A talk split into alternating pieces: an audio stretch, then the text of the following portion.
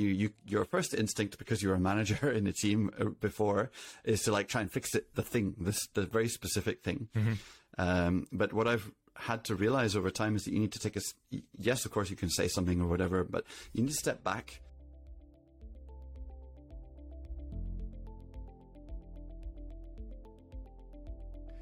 Hi, I'm Jason Evanish, CEO of Lighthouse, and this is the Creating High Performing Teams podcast. We aim to be the most actionable podcast on leadership and management you'll hear. And today we have an awesome guest. We have Jeremy Brown, who is a longtime CTO with an incredibly diverse background. He started his career as a software engineer and then went into the software solutions consultant side of things, doing some sales, uh, before spending time in pre sales engineering and sales in general. He's now come full circle, returning to engineering and building products. He loves to build products and believes that as a CTO, his product is the people and the systems they operate in. If you can create the right environment, then those people will create amazing products that people will love. As you can imagine, that statement is exactly why we wanted to have Jeremy on the podcast today. So we're going to be talking about that journey for him from being a team lead and, and a solo engineer and getting sales all the way to becoming a CTO. Rising in those layers is one of the most common questions we hear from managers. So we're looking forward to hearing some of his career reflections. Jeremy, thank you for joining us today. Thanks, Jason. It's um, super great to be on your podcast. Awesome. So I think the the first and most interesting question we find we ask a lot of our guests is, you know, what got you into leadership and management? What made you what made you interested in it? It's a really good question. I don't think I, I planned my life like this, mm-hmm. um, but there was definitely I don't know a, a, a combination of of desire, um, a lot of a lot of it feels like it always felt like luck in a moment of like how things worked out um, and and I think um, my own personal growth that kind of led me um, step by step uh, as well. Um, I think like the first experience I had of of of leadership was was before the world of work. Mm-hmm. Actually, at university, I got involved in in in a couple of different uh, clubs and societies. Mm-hmm. Um, I actually did rowing at university, and uh, um, I was also in, in the Christian Union. And at one point, uh, I was both chairman of the Christian Union and uh, captain of the rowing club at, at the same time.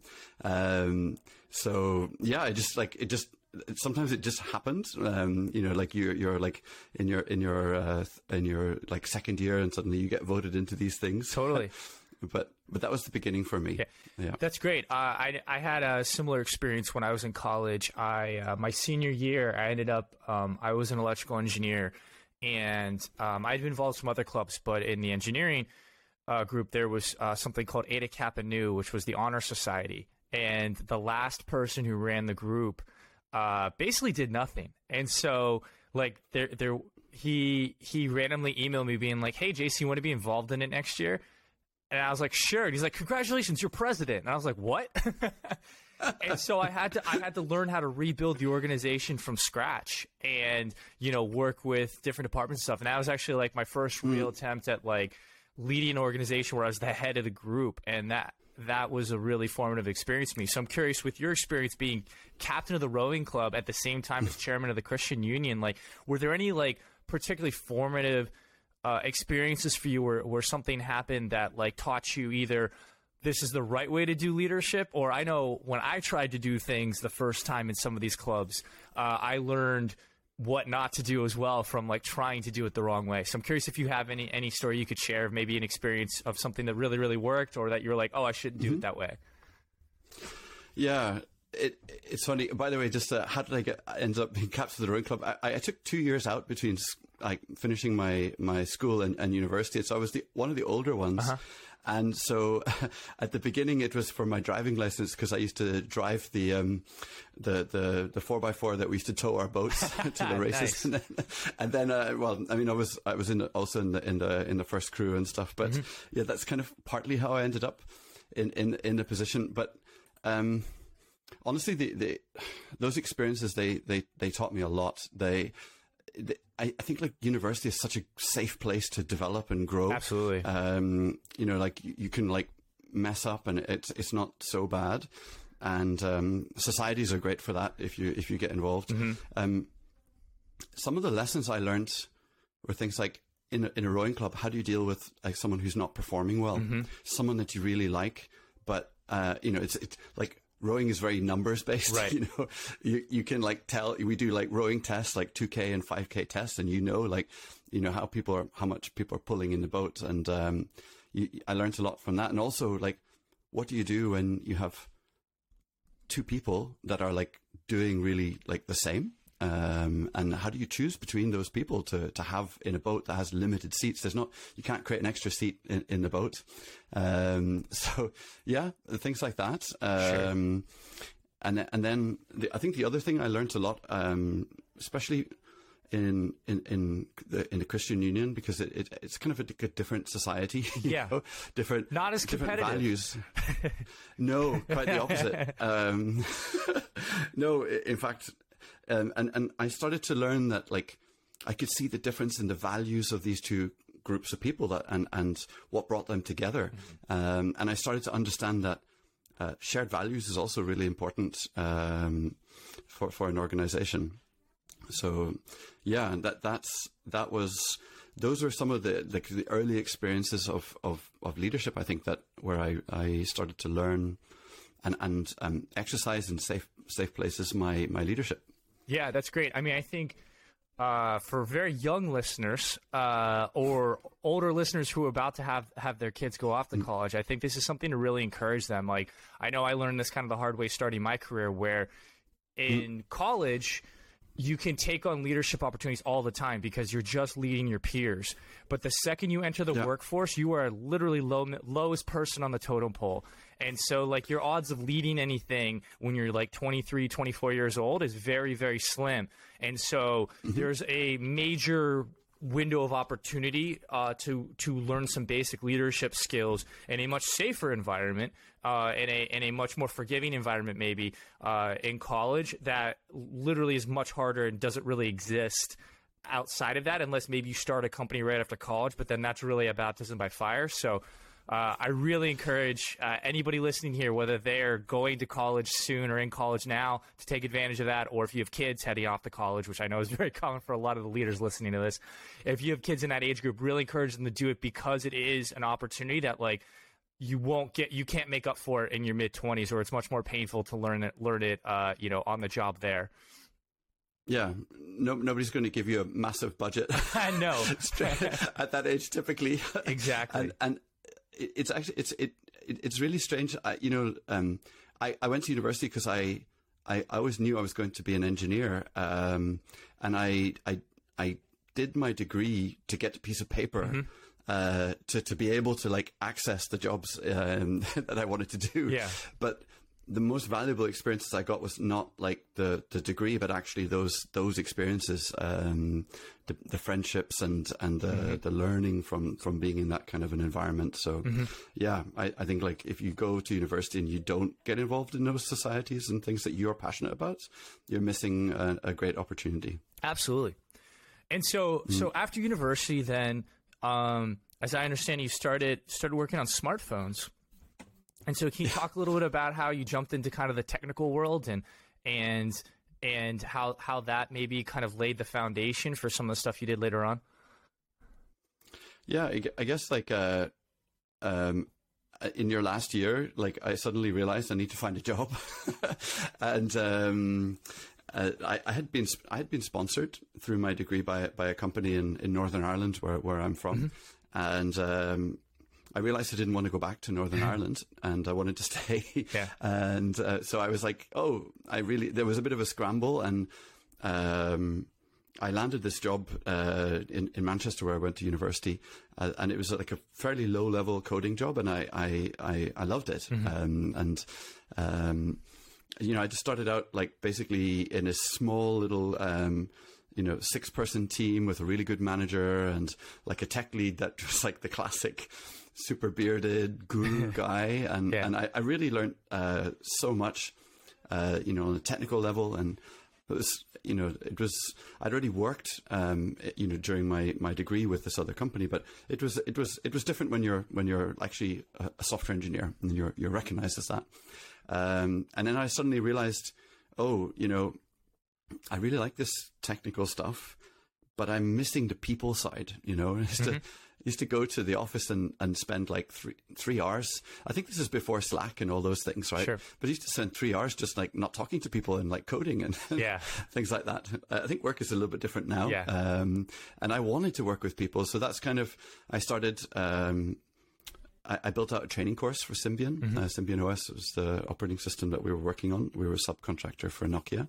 And then I realized I had a friend who worked at Accenture and he told me about consulting and how they work.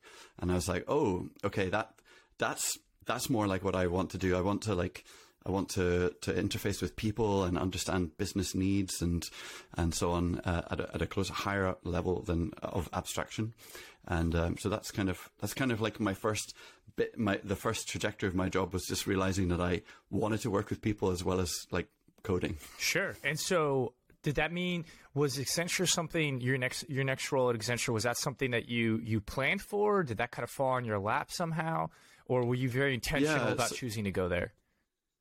It it was it, it, so it is really interesting because um, you go through the graduate round of looking at different places, and um, Accenture at the time was really early in the day, and they had like thousands of people applying for like a couple hundred graduate jobs, and it felt like impossible. And I didn't apply for it because I thought I'll, I'll never get it. And then my friend who had who who who got in, he'd done like a an internship with them. He recommended me, and just like that, I, I got the I got I got the job. So Nice. um, and yeah, but I think like I even gra- in, in you know graduating, it would have been the kind of job I would have maybe sought out. But you know, like sometimes it just feels so unattainable when you're in, you know, just as a graduate looking for these things. Was the was, Yeah, it was kind of lucky, one of those lucky moves. yeah was was your friend who got in? Were they from the the crew team or the uh, uh, the Christian Christian organization? Actually, uh, my mate Brian, um, we were in halls together. Oh, nice. And I got him into the rowing club. Okay, there you go. Uh, he, came, he became he, because of me. He actually rowed, and then yeah, we've been we're still really good friends uh, today. Very cool. So friendships they they do work as well. Yeah, absolutely. That's a great story. Um, yeah. Um, and, and so, like, how did you go from uh, Accenture to, uh, I guess you went on a sabbatical to Africa to becoming to becoming starting to get into leadership? That seems, uh, you know, that that's that's definitely like I, I I think a lot of people find it interesting the circuitous path that people take to end up where they are. So I'm curious, how did you how did you go from Accenture to Africa to being a leader? Um, yeah, so this is like the bit where I said like life is full of like kind of chance moments or lucky moments, and I think it's partially also about following what you're passionate about. And you know, I, I, by what what happened was I had really amazing experience at Accenture. They invest a lot in the, in their staff, that, and I did like these um, really long immersive training courses in the US where they flew flew us out there, and it was like I, I just grew a lot in in terms of technical leadership. And um, and I I realized I wanted to take a break. You know, I'd, I'd come out of university and I just wanted to take some time to go traveling. And so the, after five years, they allow you to take a sabbatical. So I, I said, okay, well, this is my dream. I want to go across Africa on a motorbike. And um, so I took this sabbatical and one year after I, I we left London going for Cape Town, we actually only after one year arrived in in uh, Cameroon, which is about halfway down. And um, my my buddy's uh, motorbike broke down, and um, we needed to wait for a spare part from Europe. And in that six week period that we had to wait for this spare part, we started a company. Oh wow, okay. Um, s- so that was actually like uh, a different leadership experience because um, first it was just the two of us doing consulting, and then uh, we started to build a little business. We hired hired uh, a few staff, and um, we basically created um, a co-working space in our office. And in that co-working space, we tried to have young Cameroonians who were trying to start their own um, tech businesses, online tech businesses, and we created uh, Cameroon's first startup incubator. That's awesome. And uh, we partnered with companies like Google and others to to run some events and things like that. So I think that was an interesting one. I think like the the really interesting experience there was. Um, Cameroon's like a very colorful place. Uh, the, the business environment is very colorful. Sure. um, getting people to pay you at times is difficult, and I re- there's like some of these moments where I remember uh, having to you know, uh, maybe take a step back. We we went like we said, let's do like a really great hiring program. So we went to the top universities and we we managed to pick these amazing young guys to work with us. And so we had like an office with like three or four really great guys working with us, mm-hmm.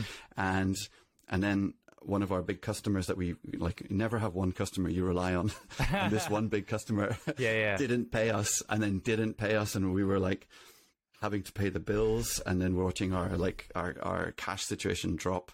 And I, I, that that's like one of those moments that will stick with me for life is like not having enough money knowing you have to pay salaries at the end of the month. So yeah. that, that I, I learn you learn a lot from that. You learn a lot from having people that you know, and we had like one staff member who cheated us, and we discovered we had to deal with it, mm-hmm. and uh, it it was like that was like I think my first world of work real um, uh, leadership responsibility moment where p- you realize people and their families are relying on you. Yeah. Um, uh, it's pretty scary. Yeah, when you start companies, so, I think that's one of the things people underrate is you it it just it hits different. Uh, being honest, having yeah. been a startup employee and having been a startup founder, when you're the founder, and you're the one looking at the bank account and you realize it's on you to, to take care of your team, it's it's a different kind of pressure. It definitely gave me more empathy mm. that I wish I had had earlier in my career for uh, my other my other bosses and stuff because I you know I didn't. Mm. I don't think you really know until you're the man on the wire instead of seeing someone else on the wire. No, you you can't it's not something you can learn. you have to experience it. yeah, yeah. You can't be told. You just have to feel. You just have yeah. to feel that special pit in your stomach. Um, yes. So, so, so, okay. So you have this. Uh, so actually, I'm curious now. So you're in Cameroon. You're waiting for a motorcycle part, and you run a co-working space, and now like people aren't paying their bills, and you get hustled out of money. Like, how did you guys get out of this? Like, like did the part just arrive and you guys were like, hmm, great time for us to leave? Or like what how did you resolve all of that happening in however however long you were you were hanging out there? So we we we ended up living there for two years. Oh wow! Okay, um, so it's a long run. So yeah. so the six weeks was just uh, by the by the by the end of six weeks we'd already, already made our first couple thousand euros doing some yeah. consulting with a, a mad English guy who got us to help him out with his business sure. and then introduced us to a bunch of other people. So it was like just a the the beginning of it. But um, yeah, I like that two years. Honestly, it it's like you know people talk about dog years and how dog years like worth yeah. like seven years of like a human life, but that was that that the whole experience was really like that. Um, I think like uh, how did we get out of it? Um, towards the end, uh, Cameroon has these ups and downs. I think, and uh, politically and all the rest. I mean, it, it's it, there were things that happened around us uh, that just kind of started to make us feel this might be the end. And mm-hmm. this one big particular customer that, that owed us a lot of money, um, we we we felt like okay, we're going to have to take a call here because. Um, we're going to run out of cash, like our own savings. We started putting our savings into the business, and we realized that's not a good thing. Yeah, that's dangerous. And so, yeah. So my buddy Keith actually went, came back to to Europe first, uh, he, he, he got a contract. He said, "Look, I'll we'll we'll buy some time to see if we can get paid because that money will definitely get us out of the hole that we're in." And uh, so he he came back. He realized it wasn't happening. Uh, we realized it wasn't happening. So then we started to shut up shop and wind down the business. Um, some of the things that still we carry with uh, us is, you know, it was never about for us to to make money for ourselves. Like we'd been traveling through Africa and seeing these schools and buildings and projects that had been built with with with aid money mm-hmm. and seeing basically what was left was a derelict building and a sign that was like you know had moss on it and uh, and you know like a moldy sign or you know peeling paint on a wall of a sign. And we we felt like that the, the, these projects don't really make any long term difference. And what we wanted to do was we felt business is the way forward giving people the means to earn their own money. And so I think like for us, the lasting testament to what, like the time we spent there was not ever, it was never intended to be, you know, our business. It was more, could we get and help some of these Cameroonian folks have a lasting business for themselves? And like, definitely a couple of them have had that. And I think that's like the thing that we, we leave behind that, that we care about. Um, when I look back, it's not, you know, it, it's the, the way that we were able to touch other people's lives um, and where they've gone since then. That's awesome. Uh, that's a great yeah. story. So when you left there, did you finish the? Did you actually end up finishing the trip, or at that point were you guys fried and like headed back to Europe? My motorbike is still waiting for me there. I don't know what state it's in. That's awesome. It's it's always my life backup plan. Okay. Um, there's a guy that look, has it in a garage. nice. Who knows? Yeah. Cool. So okay, so you came back to Europe. Maybe one day when my son is grown up, I'll be able to do it. There you go. Or maybe you can gift it to him. yes. So so okay, so so you you finished that amazing two two year journey, your mm. trial by fire of starting a company mm. plus plus the you know just the journey of seeing a different part of the world, and you come back mm. to Europe now and you get get into pre sales. So so so how how how did you end up going on that leap? So you go to Accenture, then you use some consulting mm-hmm. and build this little business in Cameroon for a couple years. Now you're coming back and you decide to get into like sales engineering. Yeah, it, it, honestly, uh, I, it's another one of the things that those things that are not planned. Um, I came back and and I started. Uh, I, I, thought we, let's. I need. I want to start my own business again, and that's what I want to do. I, I had this taste for it, and I thought, but I wasn't sure what I wanted to do. Mm-hmm. Um, and I thought, okay, uh, I'll put out my CV to do some contract work, mm-hmm. and um, uh, my buddy Keith, who who I had been with working in Cameroon with, and he he had been contracting at Red Hat, and he put in my CV, mm-hmm. and they went, "Oh, great, another good profile of someone you know." Yep. And um, I did this interview, and they were like. I don't think you should be doing consulting with us. I think you should be doing pre-sales engineering. um, I mean, it just happens we have a, a new opportunity for you, mm-hmm. and um, that's how it happened. That's great. Um, yeah. Yeah. Cool. And then and, I guess that team grew, and then you started man- managing a, a pre-sales team, correct? Yeah, kind of. Uh, you know, so look for companies. I always say look for companies where that are growing, yep. that are dynamic, because there's far more growth opportunities for you there. Mm-hmm. Um, otherwise, you're kind of in like a dead man's shoes situation, where you know you, you, your your manager has to leave or do something for you to like go up, like in like to kind of like stodgy companies. Yeah. Um, I think thankfully in tech we don't have this problem of dead men's shoes too much because yeah. growth is everywhere in tech uh, today. Uh, certainly, when I started my career, it didn't feel like that, but it is definitely things are are different now. Mm-hmm. And and Red Hat was going through this massive growth. My um, manager at the time was managing. Uh, I think something like 20 consultants and um, and then eight of us on the pre-sale side, and it just was just too much. And um, I think like uh, I stuck my hat in the in the in the ring for it when they said they were going to look for someone to manage the team, mm-hmm. and uh, none of none of my other colleagues were were crazy enough to want to do it. They were all, I think, a little bit uh, older and wiser. um, to, like, I want to be an individual contributor. I don't want any of that management stuff. That's way too complicated dealing with with people, yeah. and and so that's how I ended up uh, doing it. And it's really interesting, right? Because um, the the the the region that I was part of was UK and Ireland plus Eastern Europe, but we managed everything out of out of the UK, and then we needed to start a team in Eastern Europe, and we needed to start a team in, in Russia. So yeah. I kind of just got to build out these extra teams all over the place, and uh, it was it was amazing. Yeah, very cool. And then uh, I guess from there. Uh, you ended up heading back more towards the engineering path, and that that's kind of led to you to now you've been CTO a couple places, right? Yeah, kind of. I mean, uh, like this, it's been a bit like I, I, I actually um, have bounced a bit between. Uh, I, I, went actually back from that manager uh, position where the team got really big, and I was starting to have to be a, kind of almost a manager of managers. Mm-hmm. Um, and I went back to being an individual con- contributor, and then back to being a manager because I bounced in and out in a few different roles. But um, actually, kind of like one one of the impetuses for me to come kind of full circle back to engineering was um, to kind of cut out a lot of the uh, uh, the history of, of, of, what I what I've done was um, there, I think there were like a couple drivers. Mm-hmm. Um, w- one was definitely like personal and logistical, which is um, I had been working in a very commercial context um, for quite a long time. And, and sales and commercial context, you, you travel, you see customers, you're on the road a lot. And um, I, I live in France now. And uh, at the time when I first moved here, I was English an English speaker only. I didn't speak French, so I couldn't work in French companies. So I ended up traveling out of here every every every week.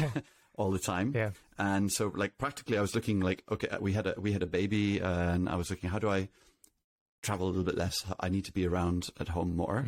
A- And the other part for me was, um, I- think you know, I got I got headhunted for a CTO role, and it just like excited me so much because it was like if you'd asked me at the beginning of my career what I wanted to be, it would have been said I would have said CTO.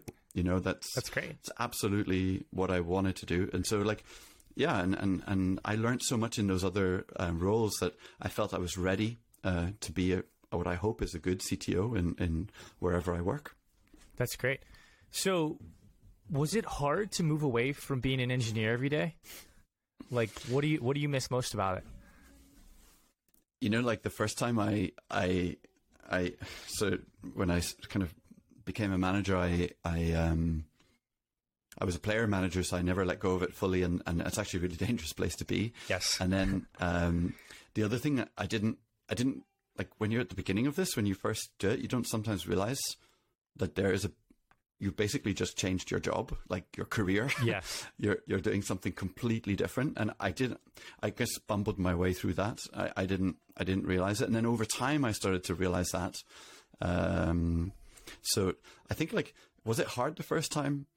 Um, no, but like it was hard the second time Yeah. to go from an IC back to a manager because I knew more what I was getting myself into. Okay. Um. Yeah. Uh. What What do maybe you not miss about being an engineer? Like, are there parts of the job that you're like, man, I'm kind of glad I don't have to do that anymore? I think I, I think part of part of what I why I I wanted to, to, to be in, in more of a leadership position is because I felt I had like strong opinions about how things could be. Yeah. And I do think that as a as a, as a manager, uh, you can influence that more. Um, and and I, I definitely remember early stage in uh, in, in my career um, wasn't really able to control that. You know, like it was like I, I had like I, I've had good and bad managers, and uh, the good managers have made my made everything so much better and different, and the bad managers I just wanted to get away. And I think maybe that's the the the that's part of what has motivated me is that like just this drive to make a better environment for people. And um, ICs can do that. Uh, individual contributors can do that. But I think uh, and the more senior they are the more they can influence that. But um, yeah I just I just felt like I could put my money where my mouth is on what I felt how I felt things could be run. Um, that's that's what I don't miss it's like the feeling of not being able to influence it Yeah. I miss lots. I miss lots of things about being an engineer too, but that I don't miss so much. I think when I look back. Yeah, I mean, you mentioned the pre-Slack world where you could sit down and maybe think just for three hours about your code. Um, uh, you know, maybe maybe can you can you expand a little bit on that? Like, how is flow state different as a manager versus an individual contributor? Um, I think Paul Graham talks about the maker schedule and the manager schedule, and um, I miss this kind of you, you. You can, as a developer, as writing code, you have these little tight feedback loops. Um, you you make little changes. You see your code. You build your code. You run it. Um, you incrementally build it. You refactor it. It's it's like it's it's kind of like um, if you're addicted to, to social media on your phone or something, I don't know, I don't know how to describe it exactly, but it's it's it's deeper than that. Um, you have to be creative. You have to think in a different way about your your problems, and sometimes you have to you know like get away from it, come back to it, and uh, you do have those shower moments, and it's it's very like it's just I think it's like um the feedback loop is really tight and, and even sometimes even if you're stuck on problems which is you know like everyone's probably known like a situation where you're trying to debug something and, and you spend days on this thing that's blocked you that's the other thing i don't miss Yeah. um, but um, with people that debug problem where you're stuck for days or weeks is like what you're perpetually stuck with um, with people it's so um, I miss that a little bit. Uh, that that flow state. As a, as a manager, you can sometimes have that flow state in the meetings that you have with people, but um, it's not the same. Um, you, you're much more.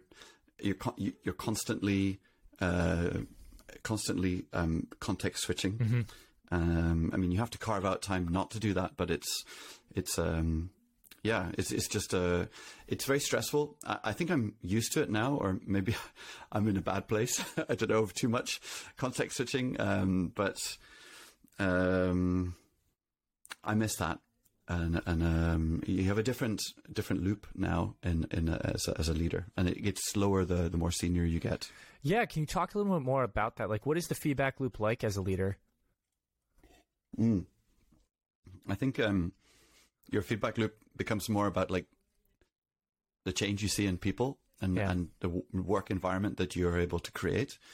And um, obviously, like as a manager and then a manager of managers, um, as you kind of like go go higher up, like the, the the loops for the for changing things are taking longer. You go from like, you know, like um, weeks and months to to months and years, depending on on the kind of organization you're in and uh, and, and so on. Um, the rewards are really there. Um, I think at times it, there's a different kind of reward um, when you uh, make some code work uh, compared to seeing somebody who was in the wrong place and you managed to, you know, maybe in the wrong role or um, wrong wrong behavior or or or whatever, and you you're able to radically turn the situation around, taking a low performer or or medium performer. Um, and and taking them, you know, to a really good place where other people really recognize the difference, or being able to unlock the potential in somebody to to go like um, the next the next level. But it's um it's far more rewarding um, it's also rewarding when you can see that at an organizational level, mm-hmm. where you can like really see the engagement move um, for a group of people. Um, and you can see the productivity increase uh, through that. So it, it, it, happens, but it's just like it's just not the same. It's not the same time time timeline, I guess. Yeah, absolutely. And so I'm curious, like, what was it like? So you mentioned that like you were headhunted for you know a CTO role, which means you were coming into mm-hmm. an organization where you did not originally set the culture. So mm-hmm. is there maybe a, a, a, story you can share? Maybe anonymize what you need to, but like, is there a story you can share about maybe some aspect that you did have to change, and maybe what what was some of the things you did that maybe took a few months to take effect? So th- there's definitely something. This is a good question, and um, and in this particular situation, I, I couldn't change anything actually okay. about the people. I couldn't right. change the people. I didn't have a budget to to make a radical changes. It wasn't actually. It was a very much of like a. This company was a, a little bit struggling, mm-hmm. and we needed to to to, to turn things around. Um, I think there was like a, a couple um, things that we had to do as a CTO. You're an you're part of the executive team of a company and you are not on your own. You have typically a chief product officer. Mm-hmm.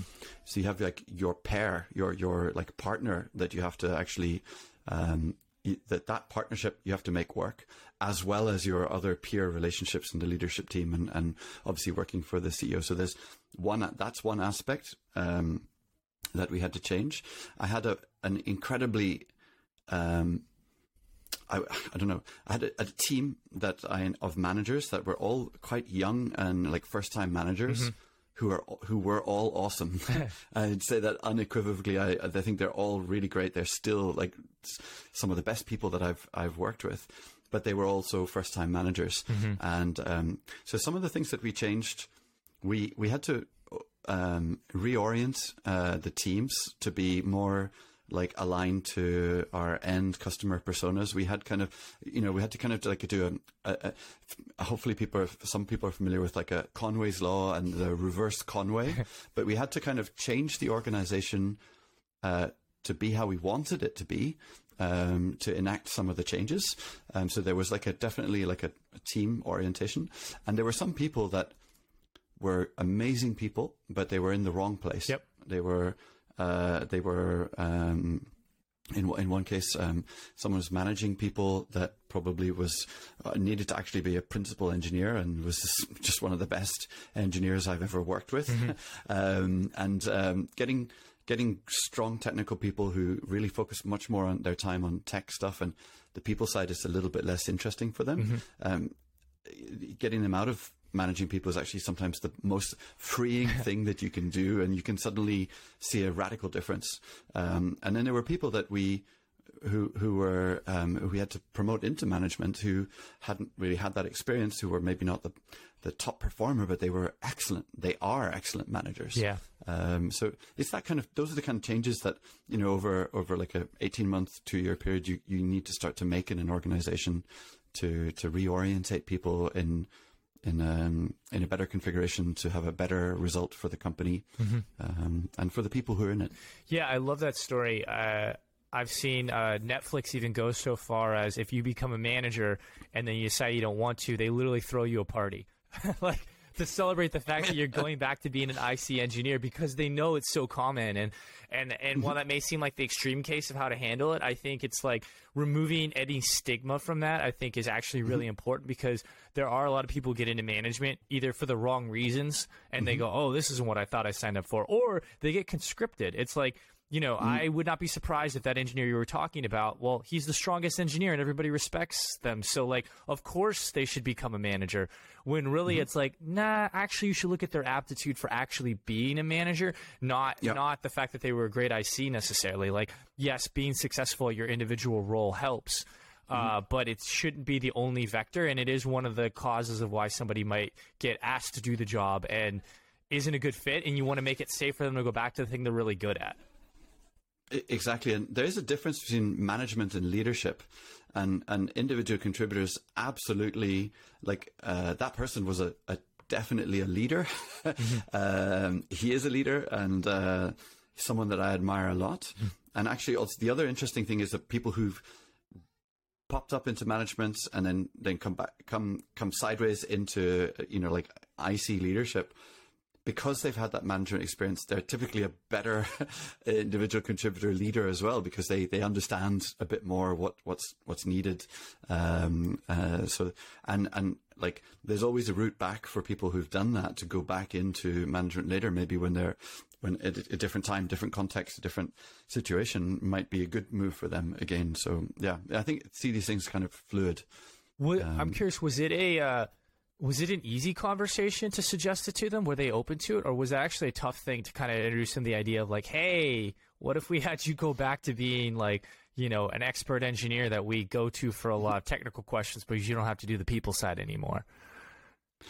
Um, I think the first conversation was not an easy conversation, and I think um, if your organization hasn't built a dual track career ladder Yeah. where technical leadership is recognized and like valued, you know, in in a, in a in a similar way, um, then it's seen as um, it's seen as a, a you know potential threat or loss of loss of power. Right. And and so you know people don't fear change; they fear like the the loss of control or loss of power to themselves.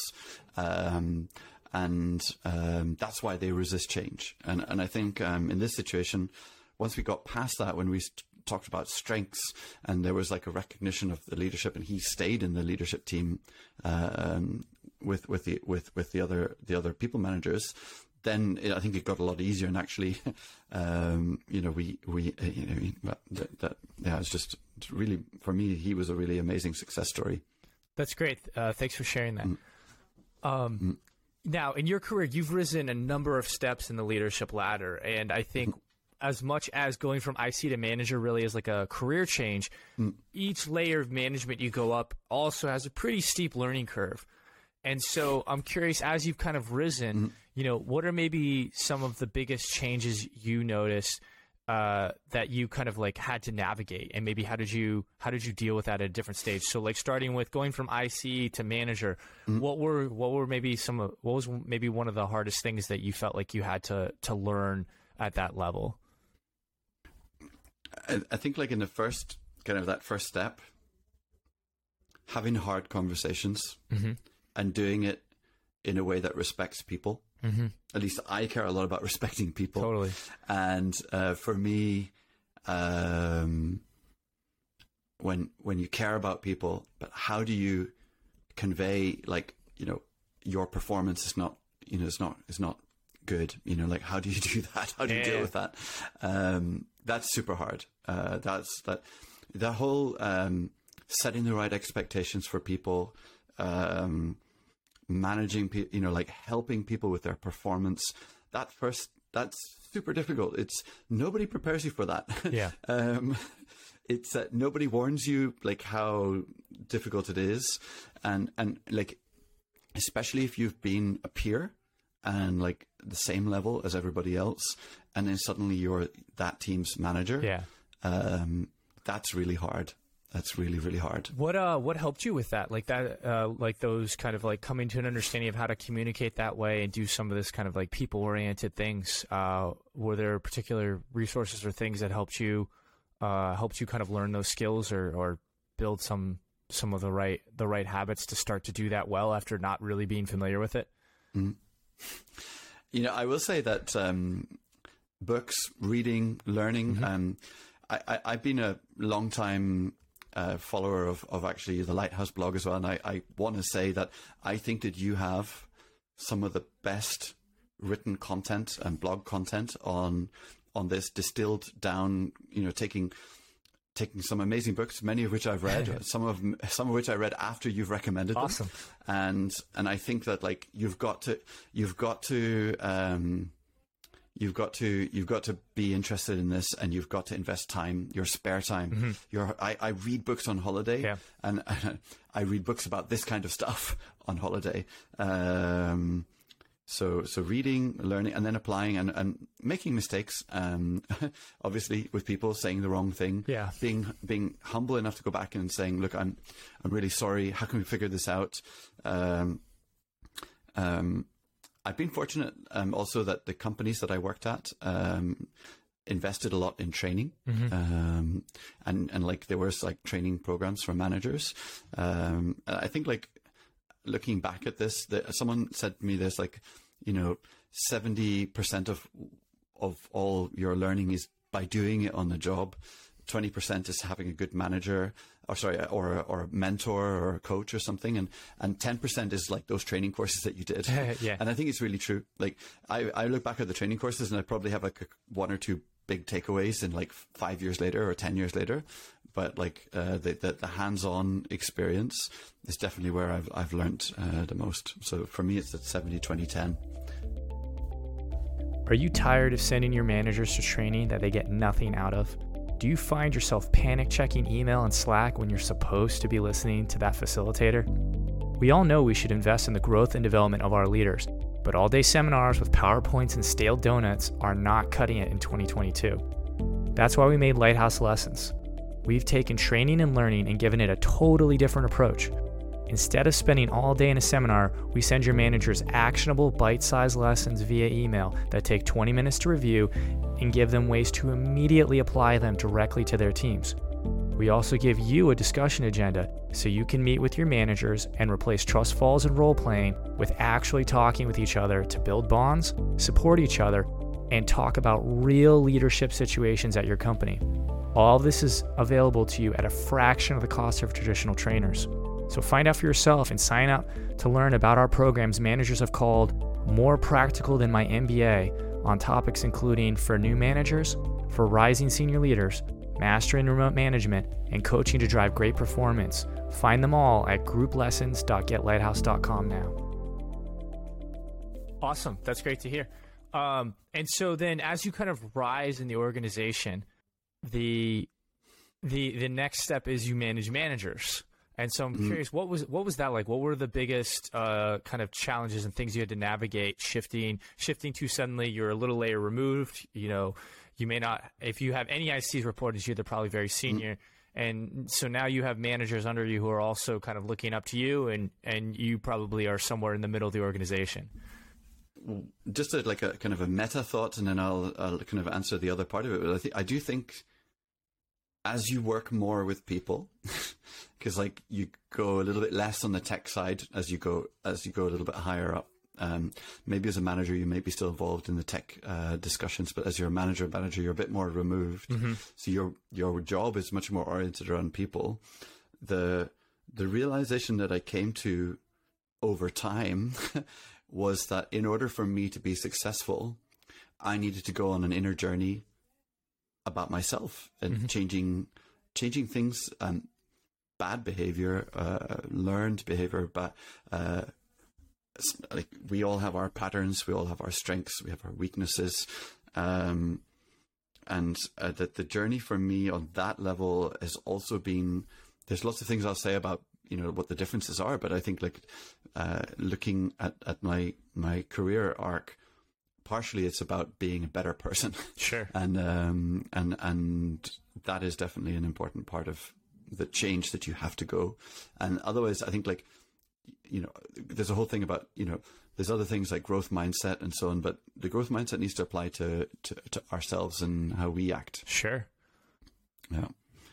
Sure. Um, So, um, thinking about that, like, uh, what what was kind of helpful in like thinking about changing the system? Like, so if there's an issue, you can't just go directly and fix it. So, so how did you how did you kind of have that mindset shift, or do you have an example story maybe of how it crystallized for you to like think about like, oh, I need to think about the system that caused this problem, not just not just fix the problem immediately in front of me. Yeah, so this is exactly it. So um, I think as a as like when you're when you're um, when you're a manager, you're definitely like your goal is to make the team. You know, your make the team perform. Like it's not about your individual performance. That's like the big one of the big changes. But um, you're still very close to things, so you see the work being done.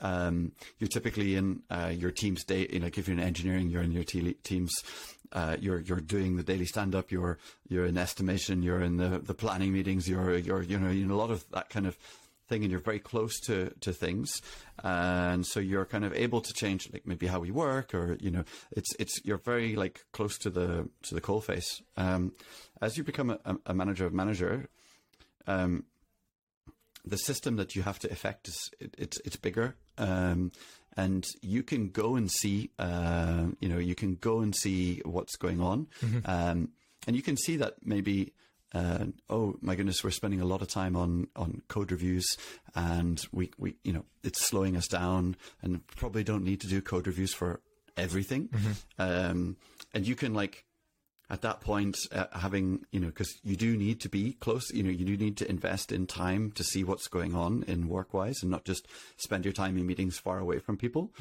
But when you see that you, you your first instinct because you're a manager in a team uh, before is to like try and fix it the thing this the very specific thing. Um, but what i've had to realize over time is that you need to take a yes of course you can say something or whatever but you need to step back from that and go well what in the system is creating that you know how can i make a change that this is a symptom of something bigger? And how can i like make a change to the whole system and nudge it um, and even better if you can um, elicit that change without being the one pushing the change. Um, so there's like changes first like uh, it depends on like the kind of organization that you're part of but like ideally you want to be the one you don't want to be the one that's pushing every change on everybody. You want to create a, a, a, an environment where the change is actually coming from people, and you're you're enabling that. But it, it's almost like it's quite hard to get there, and you sometimes have to use your authority to nudge it to that point. But um, yeah, you're thinking in systems as a manager of managers. Um, yeah, I, I- I just see it, uh, you know, um, kind of like code, but much more complicated because they're people. Yeah. I don't know. Yeah, it's funny. Uh, it's Yeah. funny you mention that because, like, for me, uh, my career comes from product management, and Mm-hmm. I think one of the best things that product management does to prepare you for management is the whole idea of influence, not control. Like a product Mm-hmm. Yes. manager really has very little control over anything around them, but they influence. They can potentially Mm-hmm. influence just about everybody. And mm. so when you use that for good, you know, you can start to realize how something you do and how you approach something and how you have a conversation with someone else can bring out the best from them and mm. can bring about a change that you have a view across the organization to do. And so much like you were talking about thinking the systems because you're programming background, I know for me as a mm. product manager, that influence was something that I picked up in my IC role that, that, that has helped as well for the same idea. Yeah, actually, I kind of going back to that statement I made at the or you made in the intro. Like, but it, I do believe like my, uh, you know, we're building something. We're we're building uh, what I hope is going to be a, is an awesome product. And it, it, it- but like for me, I'm the product manager of this organization. Um, and and um, it's not my job to to be the brain that solves everything at the top of the tree. Yeah. Um, it's my job to to figure out how to unlock that talent from other people in in everywhere in more of a a related network um, that's autonomously making those decisions. And um, at least that's how I see it. Yeah. Absolutely. And so um, let's go. We're going last step. We're going to the top of the tree. So when you when you transition and suddenly you're you're CTO, and so there's layers below you. What was that change like? What were what were maybe the biggest uh, shifts that you recognized when you then started having an entire organization you had to be thinking about? So when you're like a manager in the middle in a big organization, especially, uh, you're still operating within like a structure that a lot of other people put in place. um, when you're uh, when you're in, when you're in a CTO role, um, especially in like where, where I'm in a, a CTO of a scale up at the moment, um, you're having to think about another dimension. Uh, I think like well, multiple other dimensions, um, because you're popping out of your like popping out of engineering, and you're having to think about the holistic business Yeah. um, and so there's there's that aspect of it, and um, I think, yeah, it's just kind of like a it's kind of a multiplication um, of the of the way you have to think about when you're a manager of managers, because you can there's bits that you, of a bigger organization that you can't change. You know, um, you probably can't change the performance review process. you probably can't change Yeah. the budgeting process. You can't, you can't change like what like the strategic direction of the organization is. Right. Um, so you, but you can change lots. You can create this amazing bubble for your people. But uh, when you're, you know, like that can be like the, a really cool bubble for for for that group of people. Um, but when you're a CTO or in, or in, the, in kind of like in that leadership position, it's it's um, it affect, everything you do affects the whole company. Yeah. Um, it's it's different, Ab- even if it's smaller. yeah. Yeah, absolutely. I think one of the most interesting pieces of advice I remember I heard early in my career when I worked at a startup that had a uh, a new CEO come in.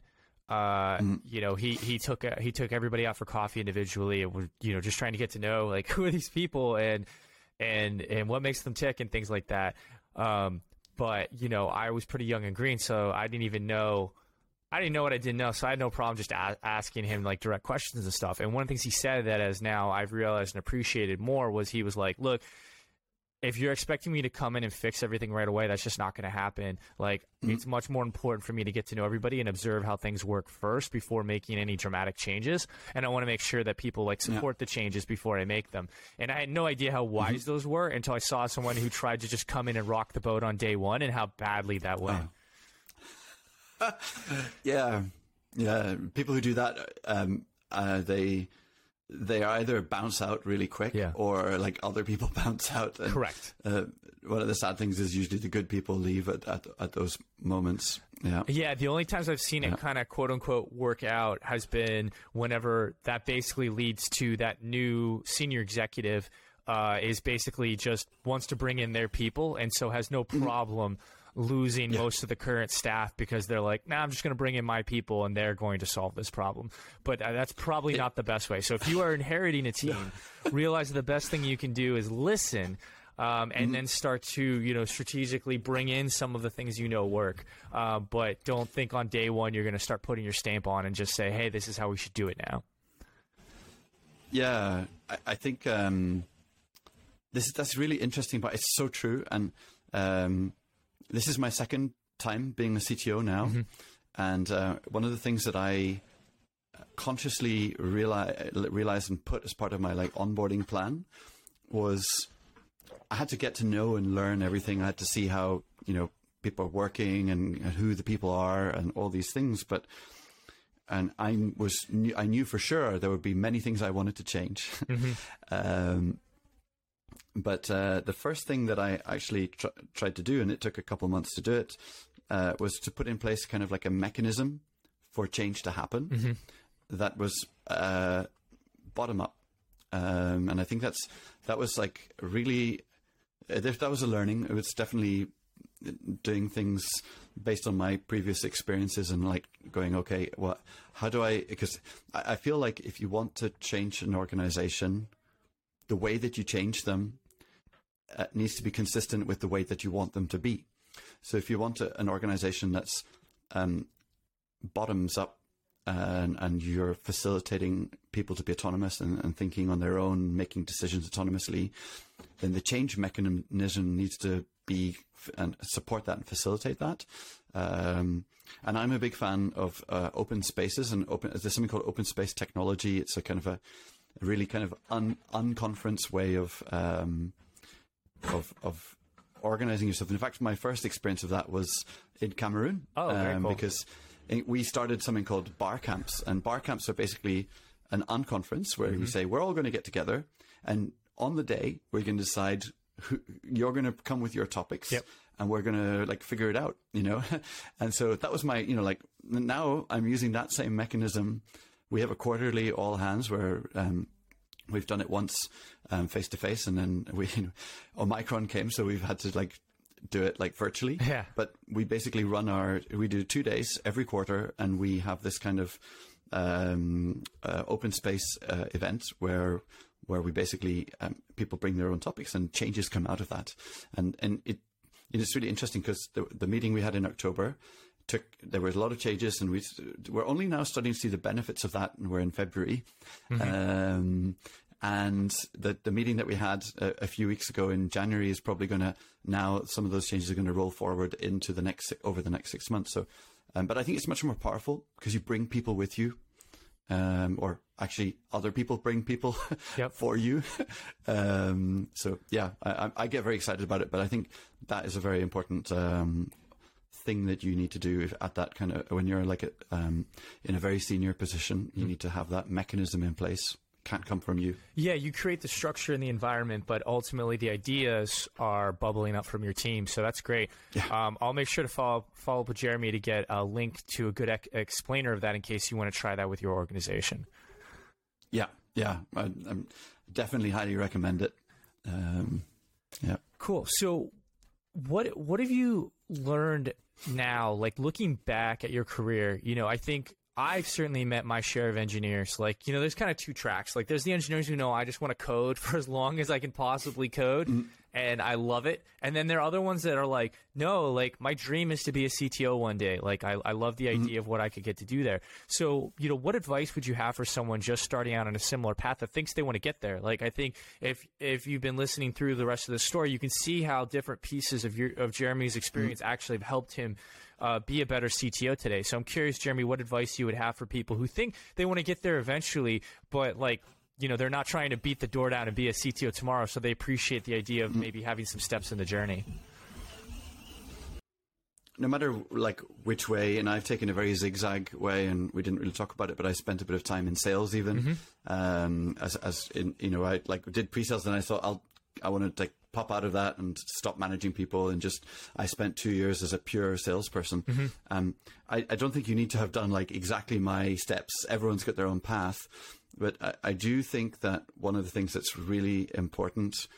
Um, actually, any tech role, and you can practice this as a as an individual contributor and engineer, is getting close to users, getting close to the business, mm-hmm. having empathy. Don't just be in the corner coding. Like, um, you need to, I think, like, uh, I, we talked a lot about the, the personal journey and, and the inner journey, but from a, like a, the skills that will serve you, that will get you promoted is, um, solve problems. Yep. But, you know, like, don't just solve like your problems like in, in a corner yeah. go and solve other people's problems you know make their lives better make the users lives better mm-hmm.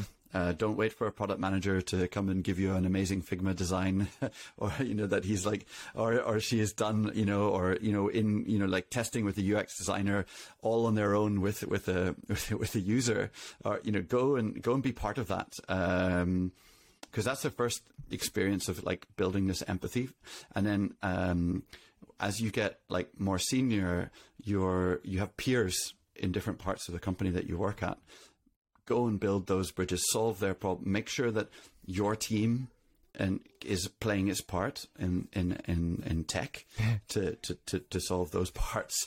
Um, because I think people see that they they go, oh, I want this person doing something more bigger, you know. Um, so for me, that that's definitely important. So one of my f- I could talk more about that, but I, I think that's if I could just say one thing, Yeah. that would be that would be it. Yeah. Okay, cool. Um, so so one of the things that I, I think is always interesting is is like lessons you learn uh, the hard way. And so so like an example with Lighthouse is we were building the Microsoft Teams integration. Uh, we had a Slack bot and people loved it. And so as Microsoft Teams started to take off a couple years ago, people were banging down our door being like, hey, that Slack bot looks really cool. You know, it'd be great is if we had that in Microsoft Teams. And so on the surface, it was like, oh, yeah, of course, let's just do it. And then we actually got into the project and it was a nightmare. Uh, turns out working with Microsoft's APIs is not fun. And the way in which they architected Microsoft Teams is nothing like Slack. Uh, from a, from an ease of building or anything perspective, and so it became one of those torturous, never-ending projects. Um, and wouldn't you know, with all that progress stalling out, and all the frustrations that happened with that that was beyond that engineer's control an otherwise very happy team member uh, quit on us and that was a very sobering moment because I write book. I, you know, I write. I write content on leadership and management constantly, and here we are losing an employee to burnout. Um, and so that was a very sobering moment for us to realize like how important it is to uh, understand the size of the project, but then also just respect the fact that when a project's stalling out, you need to be very careful about how your team members feeling about it and how it affects their their morale. And so I'm curious if you have maybe one story that comes to mind that you, you wouldn't mind sharing about something you learned the hard way as a leader. so many. um, yeah, I- you know, like I, there's been times where there's been really great people that people really like in the team, but they're not like you know they're they're not performing well. Um, there's um, there- there's there's there's been like I, I, I think like one one that that that that sticks a little bit with me is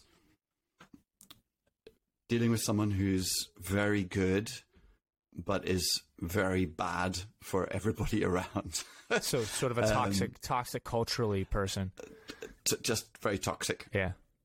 um and um and and you know like I, I, I try and do this in as so as, as a I, I, you know I always want to be really careful that I don't like have it come back to people in in, in public things like this. But Sure. basically, they were they were they were a very strong uh, tech lead, and um, at the same time, they they they created this extremely negative um, environment.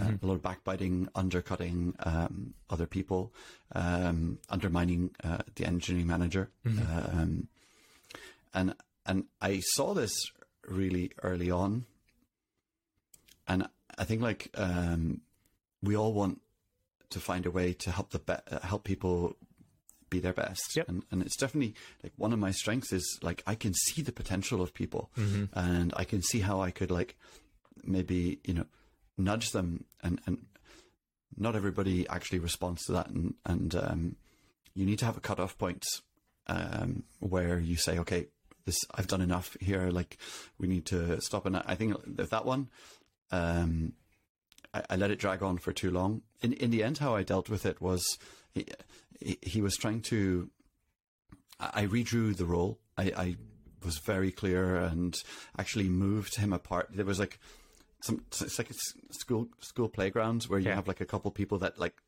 really group together. So I split them apart into different teams, and so kind of a bit more isolation, and um, changed the manager, and um, he he left. You know, he he, he saw um, that, that that you know there was there was a writing on the wall, but like that that dragged on for too long and it created a, too much of a toxic environment um, in the team. And to be honest, there's been a couple people like that I've I've I've worked with, and I don't think it's ever easy. So you can probably always beat yourself up about it. Yeah. Um, the worst thing about that situation is you don't spend enough time with the really good people who also need your time. yeah. Um, but yeah, I, I, that, that's definitely one one lesson where I wish I, I wish I'd taken action earlier. Um, yeah, And and how did that affect the team? Like, what was the consequences of waiting too long Like, was it did it hurt the culture of the team? Did did anybody good quit on you or anything like that because because of working with that person? Um, thankfully, we didn't lose anyone else. Okay. Um, but it basically made that team highly unproductive. Um, it also um, that person because they were kind of like so good. um, Everything relied on them. They were like the bottleneck. Um, so like productivity was impacted. Um, the, the morale. Uh, there were there was there was someone else who did who flourished when we moved them into another team and actually was turned out to be a really strong contributor. Um, once we got them out of that environment, someone who we thought may also be a low performer wasn't the case. They just changed changed their environment. You it's like putting a plant in the wrong part of your garden and and it's withering, and you move it, and suddenly it it grows. You know, and I think part of the role is gardening it's like making sure that you've got your plants in the right place um, and it give each plant its specific care regime um, Yep. people are people are a bit like that too Yeah, um, I know uh, Robert Sutton, I believe, has a book uh, called the the No Asshole Rule, and in that book, he actually I didn't want to say that word. Yeah, I know, right? Yeah, yeah, yeah. we'll we'll bleep it, but um, but uh, actually. Funny aside, we'll edit this out. But I literally, uh, I talk about that book in one of our Lighthouse lessons, and we literally ran into a company's content filter last week because of it. And I was like, uh, not what I meant. And I'm like, what do I do? It's the book. It's the book that's causing Yeah. the sensor to go off. Um, but anyways, as an aside, we'll leave it out. But that book is fantastic because it talks about that data, exactly what you're talking about, which I think people underappreciate. Um, which is that it turns out that when you look at the metrics while the person's there, it looks like you're heavily reliant on them and you will not make it. But what's great is he actually has assembled the research that shows over and over again. They were like, take that person off the team, and they did it with like salespeople and stuff, where it was very easy to measure it. And it turns out everybody else's performance rises so much that even someone who's like a top one percent performer, you're better off um, letting them go, and the rest of the team will actually rise to fill in the gap with them because they actually depress everybody else more than the uh, exponential outcome that they bring because they're such uh, they seem like such a high performer. And I think that's a counterintuitive thing that's hard to understand either until you see it or you read it in a book like that where they just hit you with so much data that you're like, well, I can't imagine this guy would go to the trouble of writing this book and like assembling all this research and it's fake. There's probably something to this. Yes, I, I mean that, that- I've read that book, Yeah. and uh, um, I, I I think it's so true. Um, it's it's there, there was another person in my career who who left, Yeah. who who um, and we didn't manage them out. I, I was I was his manager, Yeah. and we didn't manage him out, and we had that productivity lift, and we always thought that they were like indispensable. Um, and um, I've realized that actually there's no person that's indispensable. And if there's something wrong with the system, if you create teams where you have to rely on on, on people and and it, it, it, I think I've also realized that I am never indispensable. I've always been replaced, Yeah. and I think I'm kind of good, but I'm actually not, or at least, um, yeah. I, I just think that you you shouldn't treat people like we just need this one person, unless they've got some kind of power over the organization and um, and and that kind of thing. I have actually encountered one guy Yeah. who. Um, on on a on a hundred person project was the only person that knew uh, uh, we were replacing a mainframe system, and he was the only one that knew COBOL, and more importantly, but COBOL you can maybe find someone else, but he knew the assembly language, which some of the mainframe uh, business rules were written in, Yeah. and so we needed him. Yeah. Um, but that was, I think, like the most irreplaceable person I've ever met, and I think we could have found another contractor. Would just had to increase the day rate. Ah, yes. Yeah, yeah. You certainly you certainly run into some of that with some of those old languages like Fortran and COBOL. Okay, so I think the the big question then to bring it full circle as we're thinking about this career journey that people have, you know, what do you think makes someone uh, a good C- CTO? If someone wants to do this, what qualities should they develop or what qualities should they be looking for? I think that's the um, the million dollar question. Yeah. um, or maybe it's the billion dollar question. Yeah. Um, you know, like it depends on the stage of the company. Um, it depends on the kind of organization uh, that, you're part of, because I think there's different kinds of CTO. Um, and sometimes they actually form like a relay race um, in like in the startup land for sure Yeah. between uh, the different kinds. Um, I don't know if you're familiar with uh, uh, Simon Wardley's uh, pioneers, settlers, and town planners um, way of way of thinking about like people and organizations. I am not, but it's going on the book list now. This sounds great. Uh, we'll make sure to put it in the show notes. So, so yeah, tell us about it. Yeah. So he has this concept where um, you have different groups of people at different stages, um, very much like basically exploring. Um, you know, if you think about pioneering, going into the unknown, discovering something for the first time, surviving in the wilderness. Um, I think that's that that pioneering role is that that first CTO of a startup that has an idea and that hasn't found product market fit. Yeah. And you need to build something and um, Yes. you need to get it out the door. It's very practical. It's um, we don't really care about managing people at that stage. it might only be you and one other person or a few people, um, and and that's that's a very different CTO skill. Yeah. Um, that is like I think a, an exceptional tech lead who's very uh, pragmatic and practical. Um, and uh, you know, as a product person, you probably know, I mean, and as a, someone who's built their own product, you know what that stage is like Yes. and the kind of skills you need. Right? Absolutely, absolutely. Yes, it is a very specific set of skills, especially to have that kind of engineer who can who can have that conversation with you. Like I loved how much Jeremy, like my product manager side is like, man, I love this story of like uh, empathizing with the customer because the best engineers universally that I've worked with have mm-hmm. always wanted to truly understand the customer. You know, even if it's mm-hmm. just they want to download from me every once in a while, they still they care enough to really understand not just hey, I'm coding up this thing, but like why and what is the outcome is like super important to mm-hmm. them. And so certainly, you know, technical co-founder, first first CTO is definitely somebody who you want to have bring that empathy, but then also, like you said, that pragmatism is so important. Like it, you know, it's like one of the things I love about my business partner Eddie, who's our head of engineering. He he is very very pragmatic. He's like, look, if you can show me how this is going to help customers and make money, we'll figure it out. Um, as opposed to being like a technical purist or um, or or or not understanding how the dynamics of a market may change.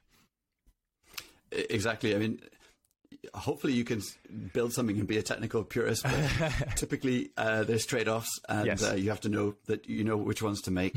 Um, sometimes uh, the really great ones can build a foundation that can be actually built on um, for like literally um, dozens of years afterwards, that core of the product is actually really not changing that much. The big idea and the simplification that they apply to a business problem, um, but it's it's a very it's it's it's a little. I think that early stage is very. Um, it's not very people oriented in some ways. It's more product uh, oriented. Uh, people are important, and they need to be able to identify the right engineers to to work alongside. Um, and then there's like a leap, I think, as you go to kind of after product market fit, when a business is starting to to grow to make money. Um, you, depending on like what kind of organization, then there's you, you get above 20 people in Yeah. tech, and that role and the way that that pioneer uh, CTO role um, operated has to change.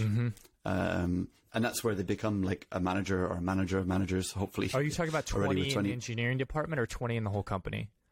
20 in the engineering Okay, cool. department. Thanks. Yeah.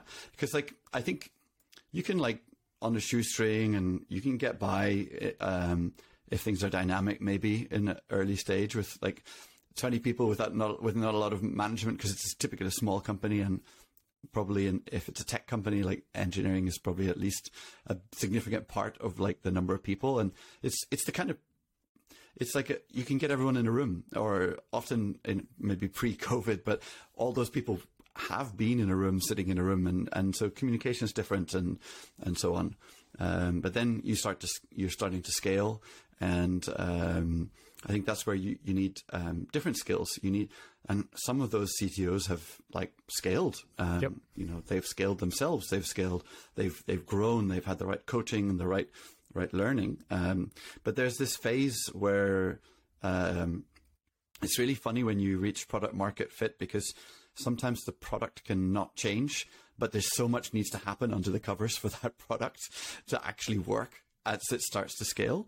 And um, for like the users, they don't maybe see a difference, but like there's like major overhauls being done to be able to actually continue to do what you do.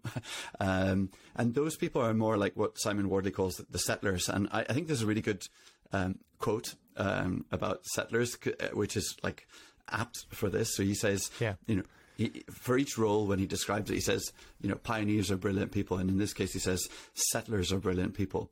They can turn a half baked thing into something useful for a larger audience. They build trust, they build understanding, they learn and refine the concept, they make the possible future actually happen. They turn the prototype into a product, make it manufacturable, listen to customers, and turn it profitable. And it's a different skill set. It's like mm-hmm. starting to put some structure around uh, things, starting to um, to hire those really great managers, engineering managers, um, changing processes. There's there's a, there's a lot more in, in that role. Um, often, if you come in into that environment as a CTO, uh, it feels like you've just appeared in the Wild West, and uh, yeah. you you need to kind of like bring some order, and you're the sheriff, the new sheriff in town. Yeah. Um, uh, so yeah, I think that's like a certain phase, and those those that you know that those settlers that you're kind of going from like that early small team to you know you might be doubling tripling going over going over 100 people mm-hmm. in that kind of settling phase sure um, yeah uh, no, that makes a lot of sense. That transition is, you know, the interesting thing about it is like it's not just the engineering team that's going through that transition, right? Like all mm-hmm. the departments are going to be experiencing that and probably experiencing a mm-hmm. different kind of different stages and levels of strain depending on mm. you know what's ahead of the other. You know, mm. um, is sales way out in front now? Engineering mm-hmm. is bo- the bottleneck trying to build all the things sales is selling, or or is um, is engineering like building something that's going really well and now the sales team needs to scale up because uh, you know too many people are beating down the door for it there's mm-hmm. there's like the whole organization is going through that growing pain simultaneously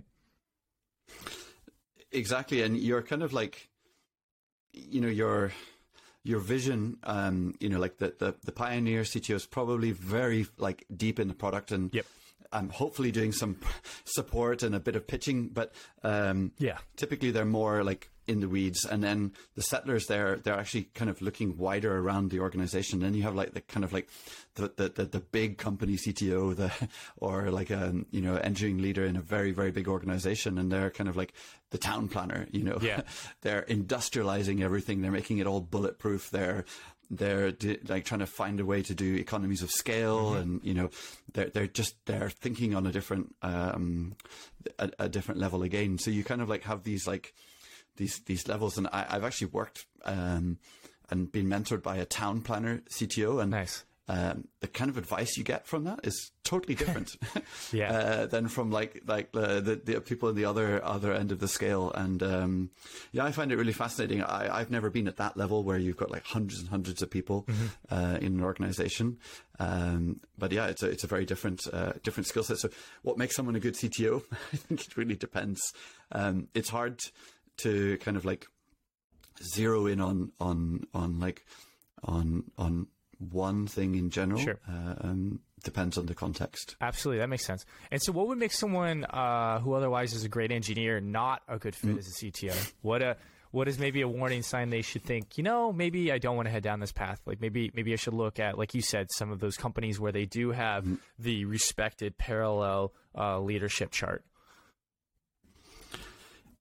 If you don't, if you don't like working with people, yeah. if you uh, don't like a lot of meetings. At least, I mean, most of the places I've worked at, meetings is definitely part of it. If you don't like those things, mm-hmm. um, if managing peer relationships in other departments um, it frustrates you, um, if you feel if you hate politics, I'm not saying that poli- like politics is never good, mm-hmm. Um, but dealing with difficult topics with peers in other departments, like you know the sales leader comes to you and says that we need this in the product uh, um, or you know you've got like a lot of bugs and it's causing major pain in customer support.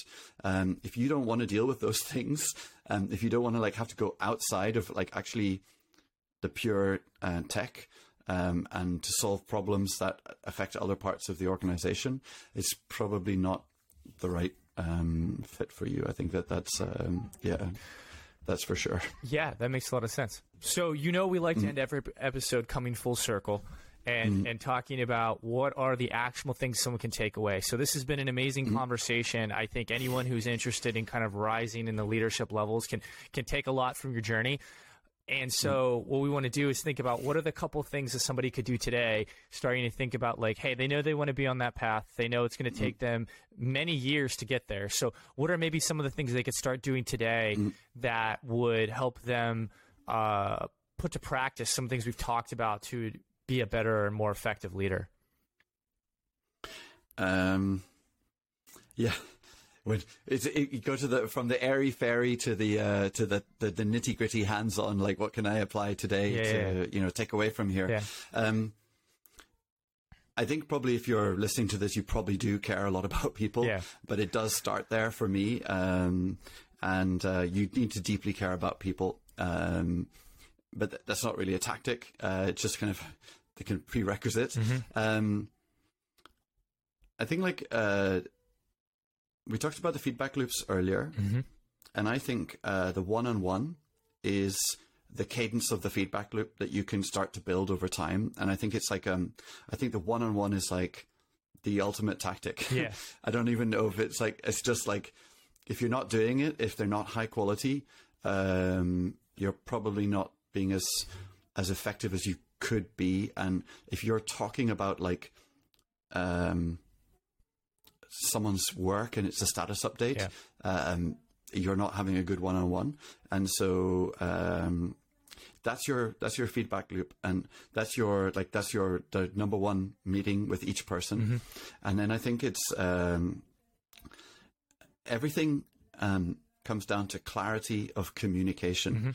Um, when you have uh, someone who's not performing, it's probably because you haven't done a good enough job explaining what is expected of them to achieve in their role. And so it's communication and like the number of times that I've messed up by just not providing enough clarity of what someone's role is. Um, so it's communication. Um, communication is really interesting because it's about repetition, um, using different formats. Um, that's actually why I'm one of the a, a big fan of, of Lighthouse because uh, you're in the one-on-one, you kind of talk, but you take notes and you send an email. Yeah. And afterwards, like it's a like it's a really like um, it, you you don't just do it. Um, you don't just have a conversation, and so that changing the formats. Um, you need to use uh, you need to repeat i think uh, i've heard it said sometimes somewhere like three times i think it's more like depends on the size of the organization but probably five times in five different formats because i've heard it says like three times in three different ways I've heard I've heard like that. that. basically you so we'll put we have a post called the power about the power of repetition and it's literally just a post about all the different ways to do it and the Mm-hmm. Yeah. research behind it. But basically the, the the rule of thumb is it's not actually a number. It's you repeat it until you hear that your team say it without you prompting it. Because that's when you know they've really ingrained it and they truly understand it. Exactly. In fact, actually, this is really one a funny thing. So, um, I realized that the change I was making in uh, one of my previous companies where I was I, I worked as I was a, I was a CTO, and I, I realized that it, it was working because some of the catchphrases that I was using started coming back to me. Um, and I was like, okay, now, now people get it. And oh my goodness, it's been nine months. So repetition, and you're right. It, it- when you hear it coming back, when you see it, uh, the, the behavior changing, then you realize that, and and so like um, this is a tactic that's applicable no matter what level of an organization you're in, because um, the more senior you are, the more you feel like you're basically just repeating the same thing for for, six months, and you're not saying anything different. So Um, patience but it took that. patience goes with the repetition.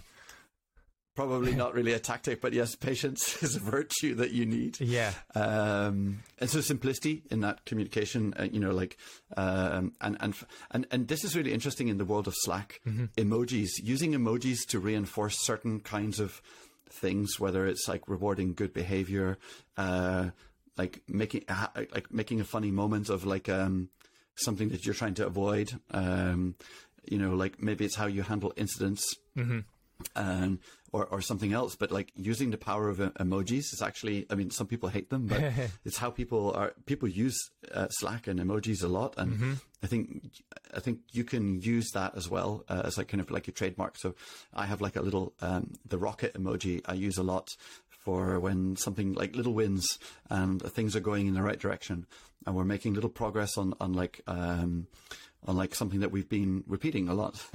um, yeah. yeah.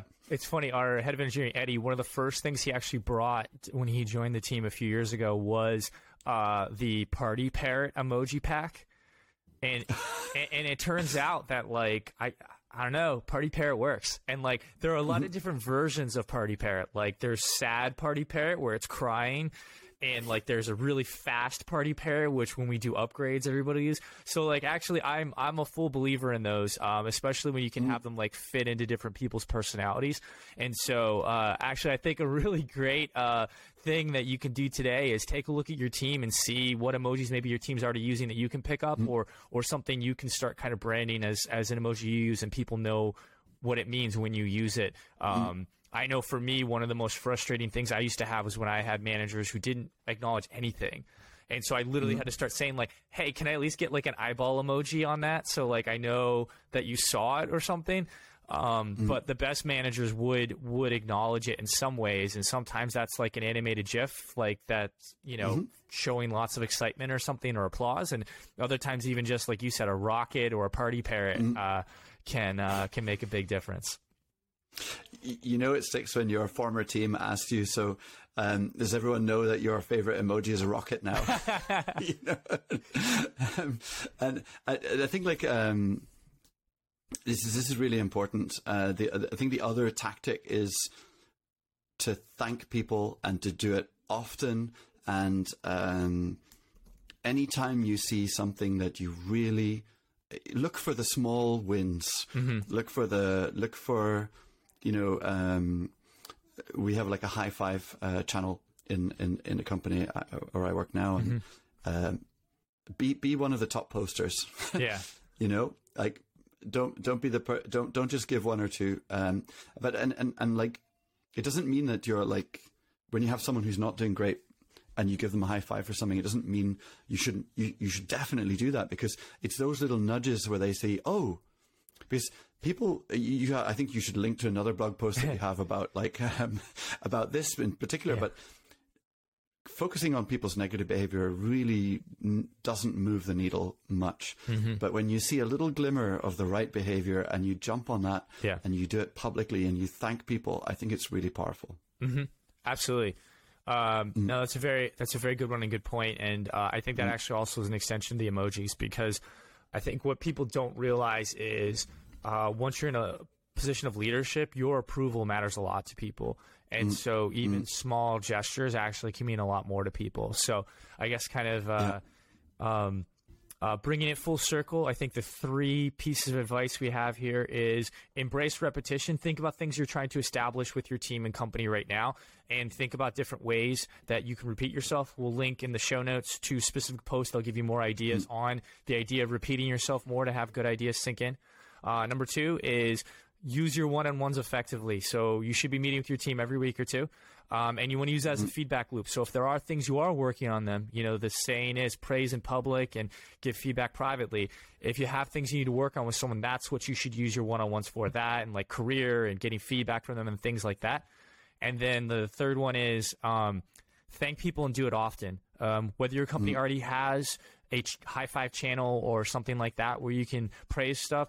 If you don't create create something for yourself, whether that be an email you send out to the team, it's something you do in Slack, something you do at the start of a weekly team meeting. However you do it, um, start looking for ways to praise some small wins. Like literally, I think of all the three things, the one you could do literally today is come up with at least one person on your team that you could recognize for doing one thing you really liked and tell them what it was and why you liked it. Yeah. Please do it. it'll it'll change their day or their week. Yeah. Great. Well, Jeremy, this has been an amazing conversation. I really appreciate you joining us today, and we're very excited uh, to get this out to to everybody to to listen. Um, how can people follow you? Do you have a blog or anything people can follow, or do you have social media people should check out?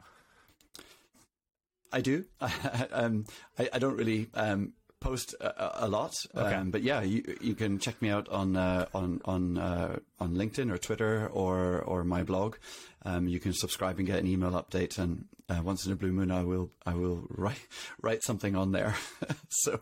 Cool. Yeah. Well, we'll post a link to all of his so- socials in our show notes so you can find him. And uh, thank you for joining us. This has been uh, creating high performing teams. And so we'll see you next time.